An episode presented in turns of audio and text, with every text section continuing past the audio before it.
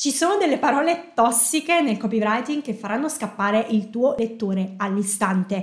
Perdita di attenzione significa perdita di risultati e perdita di vendite. Per questo motivo devi conoscere quali sono queste parole e starne attentamente alla larga.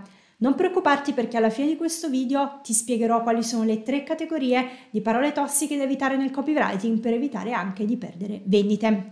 Se non ci conosciamo, io sono Monica Copywriter e copywriting coach da novembre 2021 vivo qui a Forteventura da dove aiuto aspiranti imprenditrici ad avviare un proprio business grazie alla scrittura online. Se non vuoi perderti tips e strategie di copywriting per lanciare il tuo business con la scrittura online, lascia un pollice in su a questo video, iscriviti al canale e attiva la campanellina delle notifiche. Ma adesso iniziamo subito con i contenuti cicciotti di questo video. Le parole sono uno strumento estremamente potente per comunicare delle emozioni e per spingere l'utente all'azione.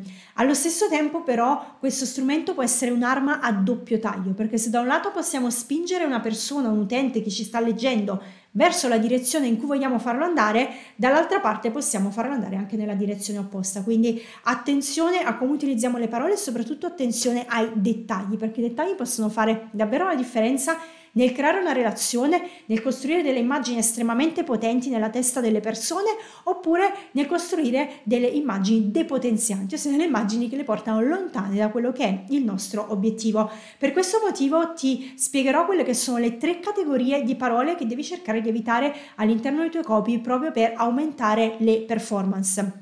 Andiamo a vedere quali sono e lanciamoci subito nella pratica. Primissima categoria sono i superlativi, migliore o parole che terminano con issimo. Bellissimo, buonissimo, eccetera. Tutte queste categorie di parole sconsiglio di utilizzarle perché sono troppo generiche e non sono supportati da fatti evidenti. Il lettore potrebbe chiedersi buonissimo, sì, ma rispetto a che cosa? Il migliore, il migliore, sì, ma rispetto a che cosa? Una delle aree psicologiche più interessanti e molto interessanti che viene spesso utilizzata col web e sul web è quella della specificità. Non so se ti è mai capitato di vedere delle statistiche molto precise, ad esempio se vai su Booking il 63% degli alloggi è prenotato a Coralejo nelle tue date. Super interessante, questo perché spinge il nostro cervello a pensare che probabilmente se hanno scritto una cifra così precisa è perché l'hanno calcolata. Anche all'interno dei nostri copy, più siamo precisi e più cerchiamo di evitare questi superlativi un po' pomposi, ma che alla fine non dicono niente rispetto a uh, un termine di paragone che l'utente dovrebbe avere per prendere una decisione, andiamo a migliorare le performance del nostro copy. Ricordiamoci sempre che le nostre decisioni sono comparative, non prendiamo delle decisioni assolute, ma compariamo all'interno del mercato prodotti e servizi diversi e questo può aiutarci davvero tantissimo se nel nostro copy iniziamo già a proporre un paragone. È il migliore rispetto a che cosa questo prodotto? Qual è la sua proposta di valore unico all'interno del mercato, all'interno del suo segmento di mercato? Questo dobbiamo comunicarlo noi e non lasciare all'utente la libertà di pensare perché il nostro prodotto è migliore, perché molto probabilmente scapperà dalla nostra pagina, non sarà convinto e non abbiamo attirato sufficientemente la sua attenzione. Seconda categoria di parole da evitare sono le parole neutre, come ad esempio bello, faticoso, buono. Sono tutte parole che di per sé, se senti anche il tono con cui le ho dette, se hai percepito qualcosa quando le ho pronunciate, non ci dicono nulla di che. Sì, va bene, è bello, ma non è niente di che. Sì, è faticoso, ma non è niente di che. Sì, ma è buono, ma mi aspettavo qualcosa di meglio. Utilizziamo invece le parole molto forti, molto nette, che creano anche delle sensazioni più potenti all'interno della mente e all'interno dei cuori dei nostri lettori. Come ad esempio, bello, non diciamo bello, è eccezionale, non diciamo che è faticoso, diciamo che è estenuante, non diciamo che è buono, diciamo che è delizioso. Questo perché più creeremo questo effetto eh, netto, distintivo, emotivo all'interno dei, della mente dei nostri utenti, più probabile che agiscano. Ricordiamoci che il mercato è pienissimo di messaggi pubblicitari a destra e a manca. Quello che noi dobbiamo fare è creare un'opinione netta su un argomento.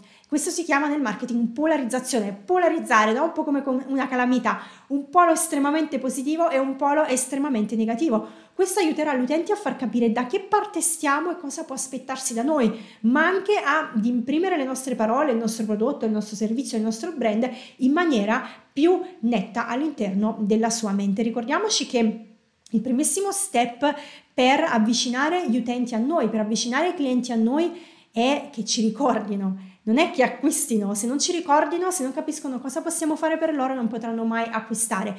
Tendenzialmente un utente comincia a fidelizzarsi o acquistare da noi dopo averci visto online, offline su diversi canali circa sette volte. Quindi capisci quanto è importante essere di impatto con la nostra comunicazione e creare veramente delle immagini e delle sensazioni potenti all'interno della nostra mente. Più la sensazione, l'emozione che prova è forte, più la visualizzazione è impattante, più è facile che imprima il ricordo nella sua mente che potrà poi tornare ad acquistare da noi, anche se non siamo i migliori, ora ci vuole, nel nostro mercato, l'utente tornerà da noi semplicemente perché si ricorderà tra un, brand che, di cui si ricorderà e un brand di cui non si ricorderà, sceglierà inevitabilmente quello di cui si ricorderà. Fammi sapere al di sotto dei commenti se hai notato l'utilizzo di queste parole all'interno di una comunicazione che possa essere online, offline, ma anche in tv e che effetto ha avuto su di te. Se non l'ho ancora fatto, comincia a notarlo così potrai migliorare più velocemente nella scrittura dei tuoi copy. Adesso passiamo alla terza categoria di parole tossiche da evitare nel copywriting, che è anche la mia preferita, che sono tutte quelle parole come mio, io, me.